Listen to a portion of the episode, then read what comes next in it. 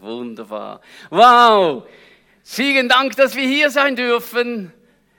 Daniel hat viel Glauben, hat uns schon wieder eingeladen. So schön. Danke viel, viel mal. Das ist, das ist wunderbar. Ich freue mich, dass ihr auch eine Kirche seid, die wirklich auch brennt für die Mission. Und wir möchten glauben, Jesus kommt bald zurück. Wir spüren es, diese Geburtswehen auch in der Entwicklung dieses antichristlichen Reiches. Aber Jesus kommt bald. Und ich glaube, dass er ein, in eine ganz andere Dimension auch, dass wir noch hineinkommen können. Hatte über Jahre lang eine Teenagerin betreut in meiner Arbeit in Buchs. Und die Frau ist mittlerweile erwachsen geworden, ist ins Missionsfeld gegangen nach Mexiko. Und sie predigen dort in den abgelegenen Orten Jesus und beten für die Kranken. Und sie hat mir dann wieder geschrieben am Anfang, Jörg, bete für uns, die Sprache, das ist so schwierig. Aber wo wir uns demütigen und sagen, Gott hilf uns, da kommt er hinein. Und da hat dieses Team neulich im Busch gebetet für eine Frau, die hatte Herzprobleme und die war blind. Und so diese blinden Augen seit Jahren. Und Gott hat sie augenblicklich angerührt. Und sie hat ein neues Herz bekommen und neue Augen. Aber wisst ihr, was das Gewaltigste ist? Diese Augen sind kristallblau leuchtend. Und in Mexiko gibt es nur braune Augen. Und jede Person sagt, sag mir, ist dein Vater schuld oder deine Mutter, dass du blaue Augen hast? sie sagt, nein, nein, vor zwei, vor zwei Monaten war ich noch blind, aber Jesus hat mich geheilt und diese neuen Augen geschenkt. Jesus kann alles. Und wir möchten erwarten, dass er einfach wirklich uns auch berührt und weiterführt. Ja, Halleluja. So, hey, genial. Ich habe euch ein paar Bilder mitgebracht. Wir sind immer noch im Missionsgebiet Wallis. Das ist auch Mission. Vielleicht noch fast mehr als in Italien, denke ich manchmal. Und wir erleben auch dort viele Schwierigkeiten, aber auch Gottes Eingreifen. Wir haben nur noch zwei Kinder gehabt, als wir gekommen sind und haben ein Jahr gebetet, ist nichts geschehen. Drei Jahre gebetet, ist nichts geschehen. Fünf Jahre ist nichts gebeten, geschehen. Und jetzt haben wir ein gutes Dutzend Kinder am Sonntagmorgen, denen wir dienen dürfen in zwei Sonntagsschulklassen. Die Lehrer nehmen wir von allen anderen Teams und gibt uns ein bisschen mehr Arbeit, aber das freut uns. Wow, ganz genial. Ja, und dann äh, sind wir weiterhin noch unterwegs, vor allem in Italien. Turin, noch gelegentlich, freundschaftlich sind wir dort unterwegs. Aber vor allem in Verbania, das sind ja nur anderthalb Stunden, da kann ich schnell am Abend in einen Hauskreis und nach Mitternacht bin ich wieder zurück. Ja, genial. Und ja, super. Also in Italien sind sie nicht so Urchristen und ich versuche mich trotzdem ein bisschen daran zu halten, dass auch mal noch ein Mittag dann gibt, oder? Genau, ich möchte euch heute Morgen einen der wichtigsten Punkte der äh, SPM äh, Missionsstrategie 2021 bis 2025 erklären. Ich bin auch Teil der, der Missionskommission. Da möchte ich euch ein bisschen erzählen, was Gott tut in Turin und Verbania, ganz interessant und dann noch ein kleiner Impuls über äh, das Thema Ausdauer.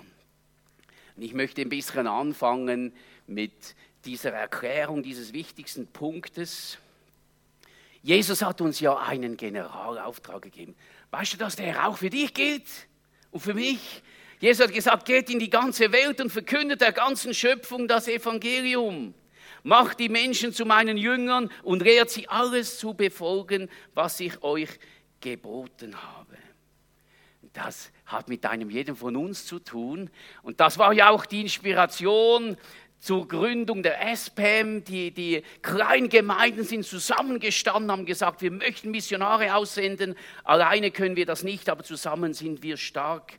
Und Mission war also von Anfang an Teil der DNA der SPM. Und das soll so bleiben. Das wünscht sich Gott, das wünschen wir uns auch als Mikro. Und der wichtigste Punkt, ich möchte den erwähnen, äh, das ist ganz wichtig, dass wir das auch verstehen. da ist definiert, dass unser Engagement soll dazu beitragen, dass Volksgruppen in Regionen, Ländern, die nicht oder wenig vom Evangelium berührt sind, die Botschaft vom Reich Gottes erfahren und dadurch neue lokale Kirchen oder Gemeinden entstehen.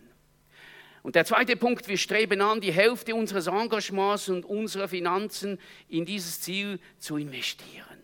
Wir sind ja jetzt etwa in der Hälfte und sind da ziemlich gut auf Kurs.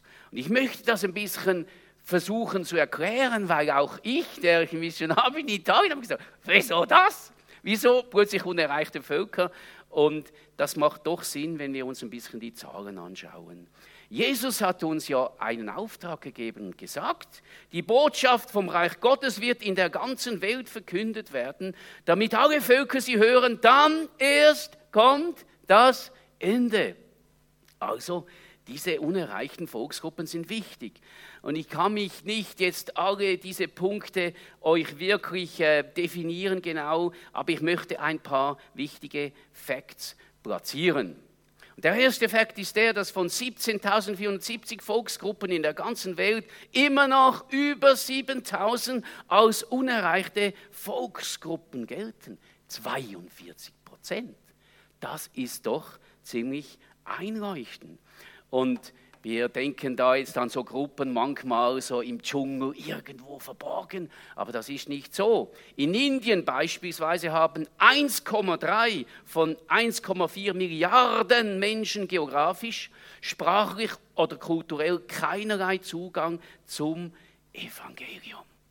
Und eben, das sind nicht nur kleine Stämme, sondern so zählt zum Beispiel der Volksstamm Chamar in Indien 53,2 Millionen Menschen, Hindus, noch nie was von Jesus gehört. Oder wir vergessen manchmal zum Beispiel Japan, die sind uns ja im Herzen ganz nahe. Technologische Gesellschaft, aber das sind 120 Millionen äh, Menschen. Die allerwenigstens haben wirklich je von Jesus gehört. Und das sind wirklich interessante Facts. Dann, weiter ist es bemerkenswert, dass nur 4% der Missionare unter den 42% der unerreichten Volksgruppen arbeiten. Das heißt, wenn man rechnet, 96% der Missionare weltweit arbeiten in, der, in, den, in den etablierten Missionsgebieten. Das ist auch erstaunlich. Nehmen wir äh, die Moslems, machen fast ein Viertel der Weltbevölkerung aus aber nur 2% aller Missionare arbeiten unter Moslems. Und wenn man da die Zahlen genau anschaut, sind die leider noch genauso wie als ich vor 30 Jahren äh, auf der Insel Zypern eine Jüngerschaftsschule machen, die auf den Middle East ausgerichtet ist. Im Klartext heißt das, dass auf eine Million Moslems immer noch ein einziger Missionar gezählt werden kann. Und deswegen macht Gott so viele Wunder und so viele Erscheinungen, das hören wir. Aber das sind Sagen, die sind doch interessant. Eine letzte Vergleich noch. Die Verwendung der Missionsgelder, da gibt es nicht so ganz genaue Statistiken. Es gibt eine in der USA, die ist ähnlich wahrscheinlich bei uns in Europa. In den USA fließen von 100 äh, ähm, Dollar Spendegeldern 5,4 ähm, Dollar in die Außenmission. Der Rest wird für die Kirche und was weiß ich, Evangelisation gebraucht. Und davon werden lediglich 37 Gens für die Erreichung von unerreichten Volksgruppen eingesetzt. Sind schon noch interessante Zahlen, oder? Und wenn Jesus sagt, die Botschaft vom Reich Gottes wird in der ganzen Welt verkündet, werden damit alle Völker sie hören, dann erst kommt das Ende, dann müssen wir feststellen, wir müssen noch ein bisschen Endspurt machen, oder? Es gibt da noch ein bisschen dran zu bleiben und einen Schlussspurt an den Tag zu legen. Und vielleicht habe ich euch schon ein bisschen erschlagen mit diesen Zahlen. Aber ich möchte doch noch sagen, ja, ist es das Mission Impossible oder ist das Mission Possible? Bleiben wir nochmals ein bisschen bei den Rechnungen. Weltweit gibt es statistisch gesehen 600 Kirchgemeinden pro unerreichte Volksgruppe. 600 Kirchgemeinden. Das ist doch auch etwas. Das heißt, wenn wir uns zusammenschließen, wenn wir zusammenhalten, wenn wir uns vernetzen, wenn wir eine gemeinsame Strategie und Stoßrichtung äh, Richtung entwickeln, dann kann doch das Unmögliche noch möglich werden. Jesus wird sich herrlich erweisen. Und deswegen ist es so, dass die SPEM in der Zukunft speziell sich mit Organisationen zusammenschließen, die unerreichte Volksgruppen ansprechen möchten. Im Moment ist das Frontiers, ihr habt schon mal einen Gebetsabend gehabt mit ihnen. Ja, das sind solche Dinge. Oder wir ich denke an diese neue SPM-Arbeit äh, in Indien. Da wird mittels einer Online-Bibelschule native Personen geschult. Und die können ihre Leute wieder erreichen. Die können dorthin gehen, wo wir gar nicht hingehen könnten. Die Regierung würde uns gar nicht dahin einlassen, aber die sprechen die Sprache. Und das sind so Dinge, die möchten wir unterstützen. Genau. Und ich glaube, Jesus möchte uns helfen. Ich glaube, wir leben in der Zeit, wo wir die größten Wunder erleben werden und wo die größte äh, Ernte mal eingegangen, äh, eingetragen noch wird. Jesus sagt uns, die Ernte ist groß, doch es sind nur wenige Arbeiter da. Bittet deshalb den Herrn der Ernte, dass er Arbeiter auf sein Erntefeld schickt. Und möge es der SPM gelingen, und jedem Einzelnen von uns, dass jeder von uns seinen kleinen Teil dazu beiträgt. Und wo das geschieht, glaube ich, können unglaubliche Dinge geschehen. Jesus gibt uns doch keinen Auftrag, den wir nicht erfüllen können. Kann doch nicht sein. Er möchte uns ausrüsten mit der Kraft des Heiligen Geistes.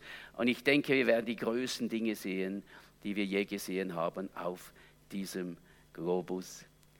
Das war kurz, aber ich denke, es hilft, das Ganze ein bisschen zu sehen. Aber jetzt möchte ich euch ein bisschen erzählen, was in Turin passiert.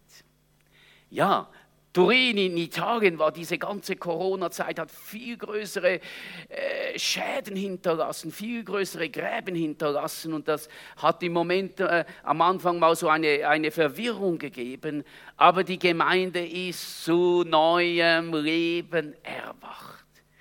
Man sieht neue Gesichter noch und noch, wenn ich wieder mal da unten bin. Es laufen Schulungen ab im Gospelhaus auf verschiedenen Ebenen. Es wird gebetet. Die haben gerade wieder entschieden, von jetzt an machen wir jede Woche einen Gebetsabend. Taufen werden durchgeführt. Das ist eine Taufe, gab im März, die nächste ist angesagt in zwei Monaten. Verschiedene Evangelisationsteams sind unterwegs unter den Kloschars, überall äh, tun auf kreative Art und Weise wunderbare Evangelisation. Es ist Freude in diesem Gospelhaus.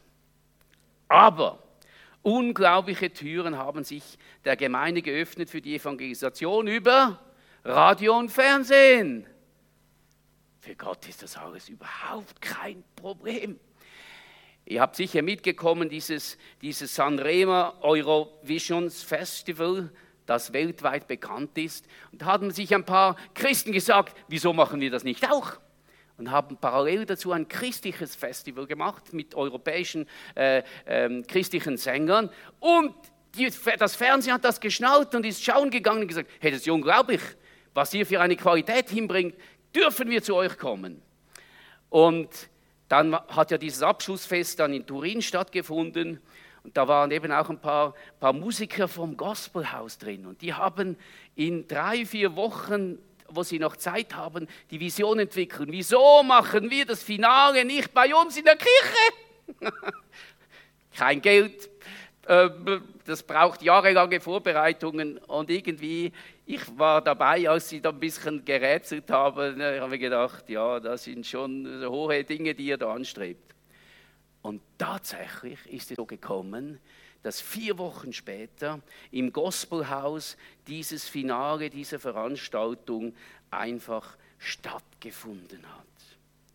Und so fand dann nach diesen kurzen Zeit dieses Euro Christian Music Festival statt. Und die Qualität war so gewaltig und die Zeugnisse der Musiker ungeschnitten, dass den Leuten die, die, Münder offen geblieben sind.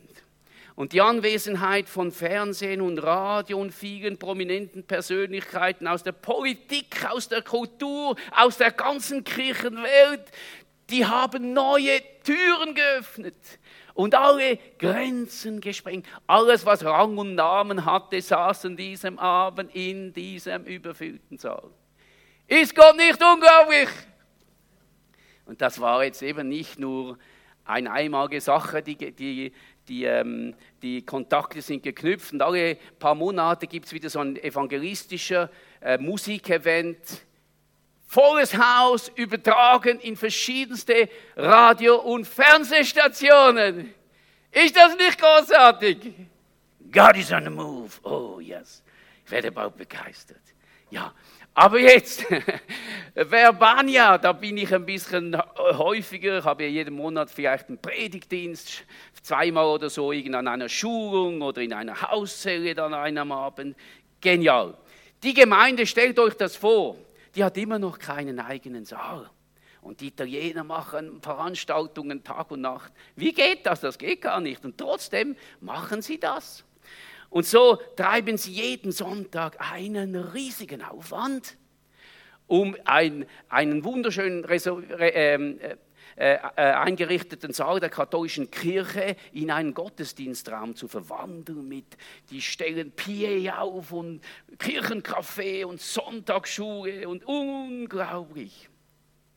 Und sie sind immer noch so im Notbetrieb, dort wieder mal etwas gemietet, dort wieder mal ein Seminar. Und äh, vom Überleben sind sie da irgendwie in ein Nomadentum gekommen, das da eine gewaltige Dynamik äh, angenommen hat. Da wird vieles improvisiert. Die, die, die, ähm, die Hauszellen in den Privathäusern machen mir manchmal Angst, weil es hat kaum Platz mehr drin. Und das macht dir schon Angst, wenn da in einem kleinen Raum da vielleicht dann da 20, 25 Personen kommen und all die Kinder auch noch. Sind wir uns nicht gewohnt. Aber Gott ist wunderbar. Denn ein starker Gebetsgeist, die hatten oft sich getroffen, ich sage, in einer Besenkammer zum Beten. Aber auch das unglaublich, unglaublich. Du sitzt ja irgendwie unter der Garderobe da neben den Mänteln und da wird gebetet, das ist wunderbar. Dann wird evangelisiert auf der Straße mit Kreativität und ich finde das großartig, großartig. Ähm, evangelistische Gottesdienste einmal im Monat. Es herrscht leidenschaftliche Aufbruchstimmung. Und wenn man kommt am Morgen zum Gebet, dann hat es manchmal keinen Platz mehr in diesem kleinen Gebetsraum, weil schon es ist voll und es, wie die Bienen geht das zu und her. Genial, oder? Die Gemeinde hatte zwei Jahre, drei Jahre gelebt ohne, ohne, ohne Kirchengebäude und sich gesagt, wir müssen was haben. Und sie haben dann ja so eine rohe Substanz gekauft äh, mitten neben dem McDonalds von, von der Stadt, oder? Aber eben, da sind viele Ausländer. Die Italiener erreichen ja keine Ausländer, aber mehr als die Hälfte dieser Gemeinde kommen aus anderen Welten. Und wenn du in einem Haus bist, denkst du, das heißt im Himmel schon. Da wird kaum noch Italienisch gesprochen. Da kommen die von überall her. Das begeistert mich immer wieder. Und die mussten äh, diesen Frühling den, den, Rest bezahlen für diese, ja, wir würden sagen, ja, ja, was immer das ist, oder? Eine Kapanone. Und es gibt natürlich wenig finanzstarke Leute bei all diesen Ausländern. Und am letzten äh, Tag, wo vertraglich noch geregelt war, ist das Geld zusammengekommen. Da gab es noch ein Darlehen aus Holland, das geholfen hatte, eine riesige Solidarität. Ist gewaltig, oder? Jetzt hast du noch kein Geld, jetzt sollte man das noch umbauen. Schaut euch mal diese Bude an. Aber die werden schaffen mit der Hilfe Gottes. Und ähm, ja, da beten wir darüber. Und dann sind wir in Italien. Uh, diese Baubewegungen und so weiter. Ich sag's euch, wir wissen, von was wir reden. Möge Gott Gnade schenken. Er wird es tun, oder? Es wird ein ambitioniertes Glaubensprojekt bleiben. Und das, was mich am meisten begeistert in dieser Kirche ist, wisst ihr, in Italien sind die Pfarrer und die Pastoren oft so die kleinen Papste, oder? Wir sagen, was geht. Und in dieser Kirche hat es so viele junge Ehepaare, die mitziehen, die mitreiten, die Hauszellen äh, äh, betreuen, die predigen. Und ich finde das so sensationell. Und das ist mein großer Herzschlag, dass ich da ein bisschen helfen kann, gerade diese Menschen zu motivieren und diese Gruppe einfach, wenn die schaffen, zusammenzustehen. Wow! Wenn die, ihr habt über Einheit gesprochen vor ein paar Wochen, wenn die schaffen, zusammenzubleiben, werden sie diese Stadt erreichen. Halleluja. Wow. Und ich sage es ehrlich, es hat ganz schwierige Zeiten gegeben nach dieser Spaltung.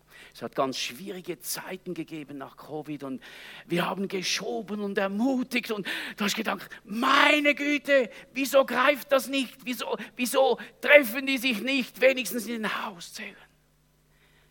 Und es hat sich gelohnt, dran zu bleiben. Und es hat sich gelohnt zu schieben. Es hat sich gelohnt zu ermutigen. Und da sind wir auch beim Thema, das wir heute noch ein bisschen anschauen möchten.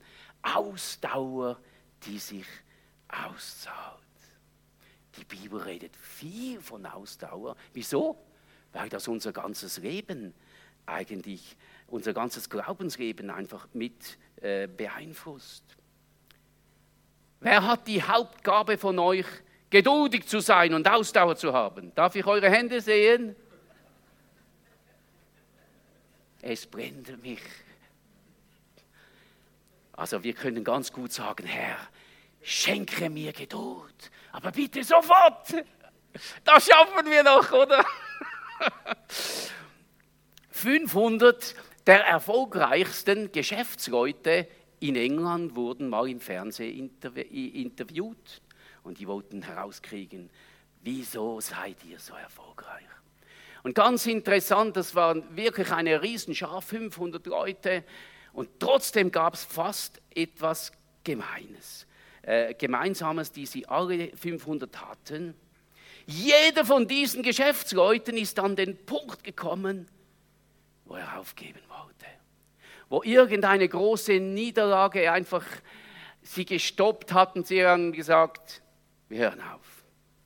Und sie haben noch einmal reflektiert dann gesagt, wir spucken noch einmal in die Hände, wir machen noch einen Anlauf und erst dann sind sie durchgedrungen. Ist schon interessant. Es liegt ein riesiges Geheimnis in dieser Ausdauer. Studien zeigen übrigens auch noch, dass Ausdauer und Selbstkontrolle für den Erfolg einer Person in einer Sache genauso wichtig sind wie der Intelligenzquotient der Person. Ist noch interessant. Du kannst super clever sein, aber wenn deine Ausdauer fehlt, wirst du auf der Strecke bleiben. Ausdauer beschreibt die Fähigkeit, eine bestimmte Belastung, zum Beispiel Laufgeschwindigkeit, über eine möglichst lange Zeit aufrechtzuerhalten. Man spricht von Durchhaltevermögen einer Person. Und es ist schon frustrierend, wenn manchmal die Ausdauer fehlt. Habt ihr das auch schon erlebt? Du schaust zurück, du hast Geld investiert, Zeit investiert, du hast Vision gehabt und irgendwie ist einfach schwierig und zäh und du hast aufgegeben. Und die Bilanz, ganz einfach. Die nüchterne Feststellung, außer vielen Spesen nichts gewesen. Kennen wir alle wenn die Ausdauer fehlt. Und auf der anderen Seite belegt die Geschichte eindrücklich, dass Menschen, die besondere Erfolge erlebt haben, in den allermeisten Fällen zuvor ein ausgesprochenes hohes Maß an Ausdauer bewiesen hatten. Hinter den großen Errungenschaften gab es immer wieder Kämpfer, die gesagt haben, wir geben nicht auf. Kolumbus war so ein wissbegieriger Abenteurer Ein verrückter Typ, oder? Ein verbissener Kaufmann. Er versuchte den Weg nach Indien zu verkürzen, um dort effizienter reich zu werden, mit Gold und Gewürzen zu handeln. Und er wusste schon, ja Moment, die Erde ist eine Kugel, also versuchen wir es doch mal westwärts. Coole Idee, oder? Aber seine Leute haben das bald nicht mehr cool gefunden. Auf der Schiff, in Stürmen, Krankheiten, Meutereien, Schwierigkeiten, Rebellion. Und Kolumbus hat durchgehalten. Ohren steif und durch. Und hat dabei einen neuen Kontinent entdeckt. Wir nehmen noch einen anderen, der Thomas Alpha Edison, der Erfinder, der hat sich in den Kopf ge gesetzt, die bestehenden Prototypen der Glühlampen dauerhaft funktionstüchtig zu machen. Gute Idee, oder? Das war auch ein Geschäftsmann halt. Viele wissen nicht, dass Edison dabei tausend misslungene Versuche gemacht hatte, bis endlich seine Lampe wenigstens für zwei, drei Sekunden bumm, aufgeleuchtet hat. Tausend misslungene Versuche. Man hat ihn gefragt und interviewt und gesagt, ja Edison, bitte erklären Sie mir, wie konnten diese Hunderten von Misserfolgen Sie nicht daran stoppen, Ihr Ziel zu erreichen?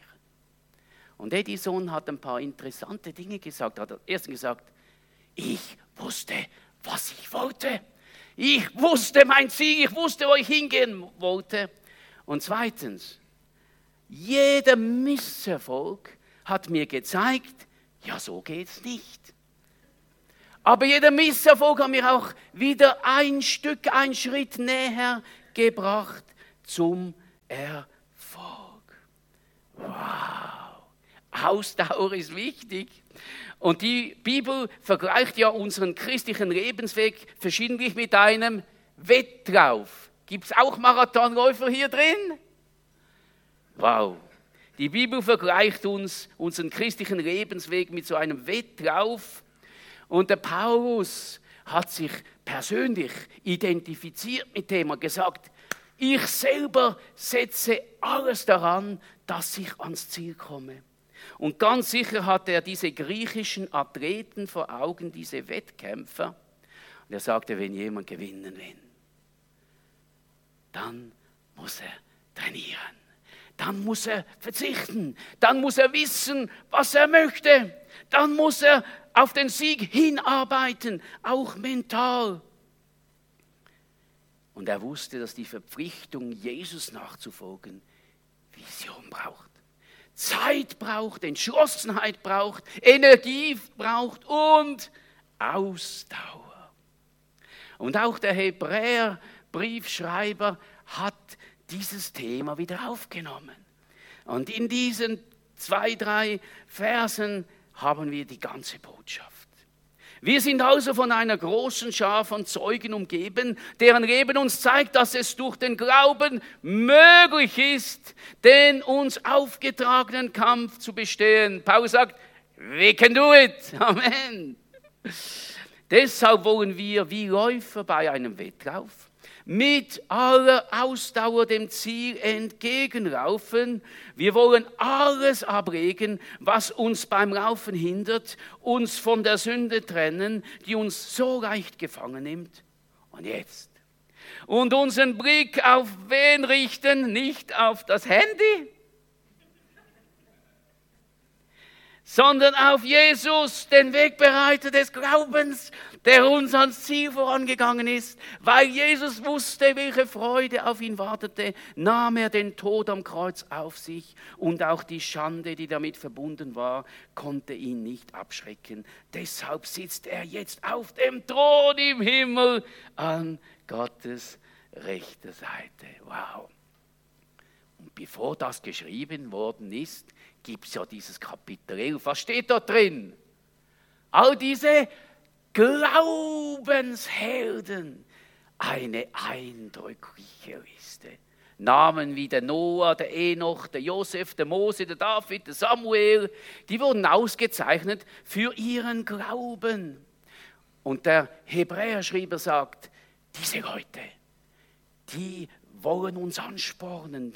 Die sind wie die Zuschauer in diesem, die uns zuschauen, wie wir diesen christlichen ähm, Marathon durchmachen. Und wir sollen uns ermutigen lassen durch ihr Zeugnis.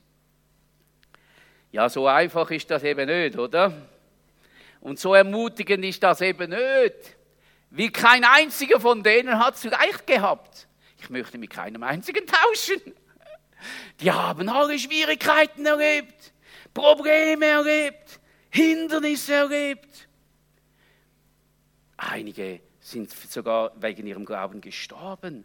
Und dennoch wurden sie ausgezeichnet von der Bibel als Menschen, die Glauben bewahrt hatten, weil sie nicht aufgegeben hatten, sondern Ausdauer gezeigt hatten. Wir schauen mal einer an dieser, dieser äh, dieser erwähnten äh, Kandidaten dort. Noah war so ein Langstreckenläufer. Hebräer 11, 7 steht das. Gott hat ihnen den Auftrag gegeben, mache dir eine Arche, ein Schiff aus Holz, denn ich will eine Wasserflut über die Erde bringen, um alles Leben auf der Erde zu vertilgen. Krass, oder? Ja, das gab jetzt viele Fragezeichen, oder? Fragezeichen 1. Wasser. Der Noah hat noch nie Regen gesehen. Wahrscheinlich gab es erst Tau zu dieser Zeit, Wasser, Wassermassen, unmöglich. Und dann die Größe des Schiffs, Mamma mia. Nach Gottes Angaben, hör gut zu, 140 Meter lang sollte dieser Kran sein, 23 Meter breit, 13,5 Meter hoch, drei Decks. Nach dem Riese, wer rechnen kann, der merkt, das gibt ohne Konstruktionsbalken 11.000 Quadratmeter Holz mit den, mit den, mit den Verstrebungen und so weiter könntest du fast zwei ganze Fußballplätze auslegen mit diesem Holz. Noch nichts gesagt über Gewicht, noch nichts gesagt über Volumen. Okay, auch die Größe nicht so einfach. Dann die dritte Frage, die aus diesen Erkenntnissen hervorgeht. Wer sollte dieses Schiff bauen? Stelle mir das so vor. Noah hat begonnen, den ersten Baum zu fällen. Dann kamen die Nachbarn, die sagen, ja Noah, was machst du da mit unserem Holz? Was machst du mit unserem Wald? Wir wissen alleine, du bist ein Tierfreund, aber jetzt scheint es, du machst ein XXXXL Hühnerstall. Was machst du? Und der Noah hat gesagt, ja, das ist ganz einfach. Wegen eurem Ungehorsam wird eine, eine Flut von Gott kommen und ihr werdet alle sterben, wenn ihr euch nicht umkehrt. Und wir werden uns retten in dieser, in dieser Arche und noch viele Tiere mit uns mitnehmen. Und ein für alle Mal war die Frage geklärt von den freiwilligen Mitarbeitern. Die haben gesagt, Noah, du religiöser Fanatiker, Du willst aus unserem Wald einen schwimmenden Zoo bauen. Vergiss es! Die Kandidatenliste ist geschrumpft auf drei Personen und ihre Frauen, oder? Buster Noah. Ja, hei, hei, hei. 100.000 Quadratmeter Holz fällen und zu einem Schiff verarbeiten. Noah begonnen, hat den ersten Baum gefällt. Natürlich mit der modernen Hilti-Sage. Sicher nicht? Hi, Stil. Ich weiß es auch. Ich habe schon noch ein paar Fragen. Wenn ich dann oben bin, dann frage ich dann den Noah. Aber eines weiß ich, er war nicht an einem Tag fertig. Aber er hat begonnen. Den ersten Baum, den zweiten Baum, den dritten Baum. Und alle haben ihm zugeklatscht, oder? ausgelacht, verspottet, spinnst du, es geht nicht mal ins in der Nähe, du baust so ein Riesenschiff. Und Noah hat durchgehalten. Ein Monat, fünf Monate, zwei Jahre, zehn Jahre. Und eines Tages hat er die letzte Fuge mit Pech verstrichen. Wisst ihr, wie lange das er gebaut hat? Das kommt jetzt auf deine Theologie an, Du kannst wägen zwischen 100 oder 120 Jahren. Aber es braucht 100 oder 120 Jahre, um 100.000 Quadratmeter Holz in ein Schiff zu verarbeiten mit ein paar Nasen. Aber der Noah hat durchgehalten. Und der steht so recht in der Liste, finde ich. Was für eine Ausdauer wird in Hebräer 11,7 gelobt. Wir nehmen noch der Paulus als Beispiel vom Neuen Testament. Paulus hat auf seiner ersten Missionsreise einen jungen Kandidaten, Begleiter mitgenommen mit dem Namen Johannes Markus. Das war ein super Typ, oder? Der hat es scharf beobachtet. Und die hatten ein paar Dinge erlebt, ein paar Schwierigkeiten erlebt, sind dann äh, lange gesegelt, ans neue Ufer gekommen. Und dieser junge Mann, dieser Johannes Markus, hat gesagt, tschüss miteinander und ist heim zu Mami gegangen. Wieso? Der hat gerochen. Jetzt wird es schwierig. Jetzt kommen die Schwierigkeiten. Jetzt, jetzt kommen die Barbaren. Oh, ich gehe besser heim zu Mami. Er hat richtig, da hat er eine gute Nase gehabt. Und tatsächlich, so ist es gekommen. Schlimmste war es dann, der Höhepunkt war die Steinigung von Paulus in Lystra. Ich weiß nicht, wie es dir geht. Also spätestens dann hätte ich gesagt, Gott, alles was recht ist, aber das ist zu viel, oder? Und was hat der Paulus gesagt? Der hat sich nach Hause geschleppt wieder da mit allen Verletzungen, hat weiter gepredigt. Und kaum war der zu Hause, lesen wir in Apostelgeschichte 15, 36, lasst uns nun zurückkehren und die Brüder besuchen in jeder Stadt, in der wir das Wort des Herrn verkündigt haben und sehen, wie es ihnen geht. Ja, weißt du? Weißt was ist passiert deswegen? Das Evangelium ist das erste Mal nach Europa gekommen. Wieso? Weil der Typ nicht aufgegeben hat. Und wenn man es ein bisschen konkreter sagt, können wir vielleicht sogar sagen, vielleicht wäre dein und mein Segenheil noch nicht geregelt, wenn dieser Typ aufgegeben hätte. Wir sind ihm dankbar für seine Ausdauer. Halleluja. Wow. Paulus schreibt in 1. Korinther 9, 24, dass wir so in der Rennbahn laufen sollen, dass wir den Preis erlangen werden. Und deswegen brauchen wir in unserem ganzen Leben Ausdauer.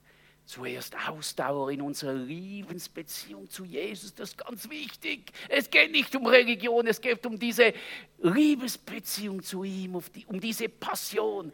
Oh, da spreche ich mindestens jeden zweiten Tag mit Gott darüber. Ausdauer im Gebet. Beten ist toll, oder? Aber Ausdauer im Gebet.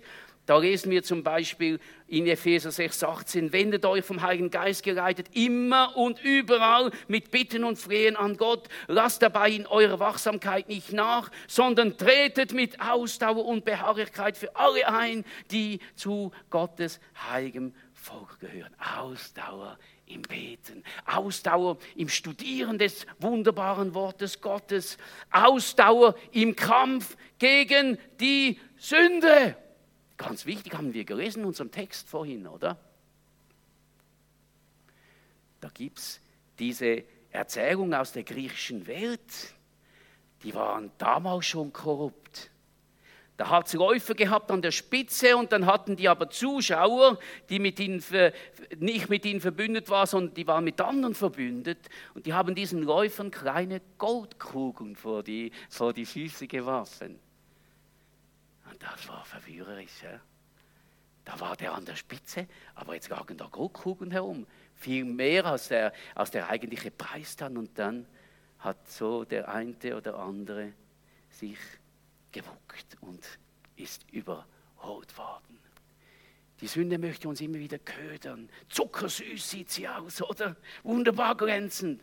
Aber die, äh, die Bibel sagt uns, wir sollen mit Ausdauer uns gegen sie wehren. Wir sollen mit Ausdauer alle Lasten von uns werfen, haben wir gelesen. Hast du schon mal einen Läufer gesehen, der seine Goldketten mit sich rumschleppt? Oder seine Badewanne? Das wäre praktisch gewesen. Aber so unnötig.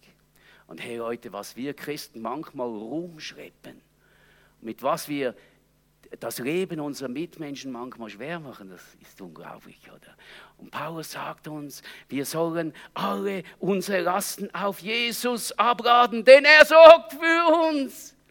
Ausdauern im Gutes tun.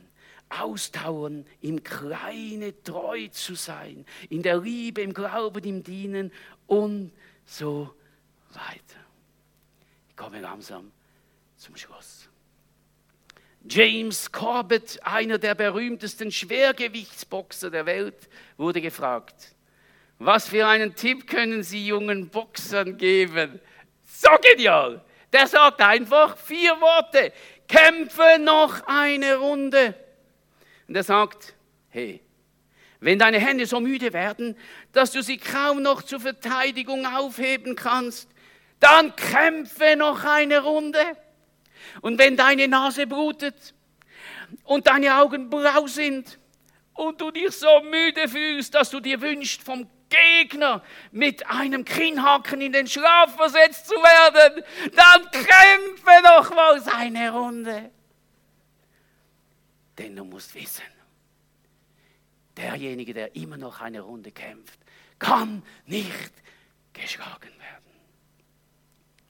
Es ist normal, dass wir Menschen müde werden. Das liegt in der Natur unseres Lebens. Der Elia war ein gesaubter Mann. Was der an einem Tag geleistet hat, ich hätte eine Woche Ferien gemacht, sage es gerade ehrlich.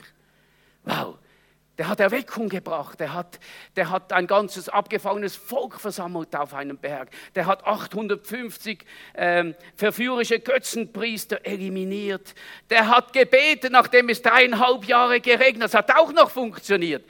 Das war ein Power-Typ, oder? Und dann ist der Kutsche vom Ahab noch 26 Kilometer vorangelaufen. Sag mir nur nicht, der sei nicht gesauft gewesen. Sag mir nur nicht, er sei voll, nicht voll Heiligen Geistes gewesen, aber er ist müde geworden. Eine Depression ist auf ihn gekommen.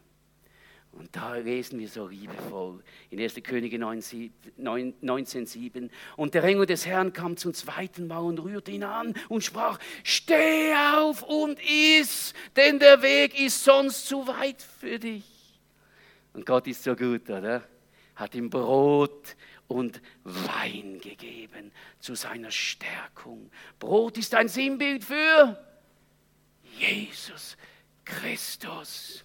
Und der Schlüssel, wie wir diese Ausdauer bekommen können, haben wir schon gelesen. Deshalb wollen wir wie Läufer bei einem Wettkampf mit aller Ausdauer dem Ziel entgegenlaufen und unseren Blick auf Jesus richten, den Wegbereiter des Glaubens, der uns ans Ziel vorausgegangen ist. Wow.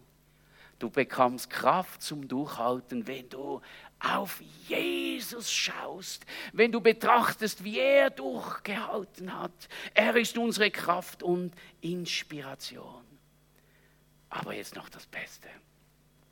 Das hier in Hebräer 12.1 verwendete griechische Wort Hypom, Hypomonei für Ausdauer wird auch mit Geduld übersetzt. Und die Bedeutung dieses im klassischen Griechischen nicht sehr gebrochenen Wortes kann jedoch mit keinem einzigen deutschen Wort befriedigend weitergegeben werden. Und schaut euch mal diese Bilder an. Bildlich gesprochen ist diese Hypomonei-Ausdauer die einer Pflanze geschenkte Fähigkeit, trotz harten und ungünstigen Bedingungen nicht nur überleben zu können, sondern sogar gut zu gedeihen. Wow, so eine zarte Pflanze. Und dennoch hat sie von Gott die Fähigkeit bekommen, durchzuhalten, durchzubringen, sogar zu gedeihen, wenn alles schief läuft läuft. Und diese Hypomonei-Ausdauer beschreibt also nicht bloß die Fähigkeit, alles zu ertragen und dazusitzen und, und die Prüfung zu ertragen. Sie beschreibt eine Tugend, eine von Gott geschenkte Tugend, ein Geist, der Christen aufrecht stehen lässt in Stürmen, nicht in Resignation, sondern in strahlender Hoffnung, weil sie hinter der Pein ein Ziel sieht und den Glauben vollkommen können wir diese Ausdauer kaufen. Sie gibt es nicht im Coop. Sie gibt es nicht mal im Volk. aber Gott möchte sie uns schenken. Jesus möchte sie uns schenken. Wir sind berufen, aus der Gnade zu leben. Und Gnade hat einen Namen, Jesus. Wenn wir unsere Augen aufheben auf ihn und sagen, Jesus, jetzt mach nicht aber du schenkst mir jetzt die Kraft, die ich brauche, nochmals eine Runde zu kämpfen, wenn wir uns ausstrecken nach dieser Quelle des ewigen Lebens, dieses übersprießende äh, äh, Leben, dann bekommen wir es. Wir sind berufen, abzuholen. Halleluja. Jesus ist unser großes Vorbild. Er hat durchgehalten. Er hat gebetet. Seine, seine, sein Schweiß ist zu Blutstropfen geworden. Aber er hat die Freude vor sich gesehen, hat gesehen, wenn ich durchhalte, dann werden viele Menschen meine Kinder werden. Sie werden ewige Vergebung bekommen. Wow. Seid ihr froh, dass Jesus durchgehalten hat? Halleluja. Jesus, wir möchten dir danken für das, was du gemacht hast. Wir möchten dir danken Du bist der Anfänger und Vollender unseres Glaubens. Du bist derjenige, der uns diese Ausdauer schenken möchte. Wir können sie nicht alleine produzieren, aber du möchtest sie uns geben. Immer dann, wenn wir an dein Herz anklopfen, wenn wir sagen, ich schaff's nicht, aber mit dir kann ich über Mauern springen, dann schenkst du uns neu diese Ausdauer. Gib uns diese Ausdauer, Jesus, auf allen Gebieten, dort, wo sie mangelt. Gib uns, dass wir leben, so wie du das uns vorgelebt hast. Schenk uns Ausdauer in der Liebesbeziehung zu dir, Herr. Schenk uns Ausdauer in der Mission, Jesus. Gib uns die Gnade, noch eine Runde zu machen und wir werden es schaffen, Herr. Und wir werden sehen, wie der Himmel geöffnet ist und wie du deinen Segen ausgießen wirst über uns, Herr. Herr, wir möchten dir danken für dein wunderbares Wort. Und sind so begeistert, deine Kinder, deine Söhne und Töchter sein zu dürfen, zu empfangen, in einer lebendigen Freundschaftsbeziehung mit dir zu leben und abzuholen vom Thron der Gnade. Tag für Tag. Du bist ein wunderbarer Gott. Halleluja. Amen. Ich habe eine Minute überzogen, aber das geht, oder? Mit der italienischen Mentalität. Eine Minute. Amen. Amen. Also was für ein starkes Wort und die Leidenschaft. Ich bin wieder völlig begeistert auch vom, von dir, Jörg.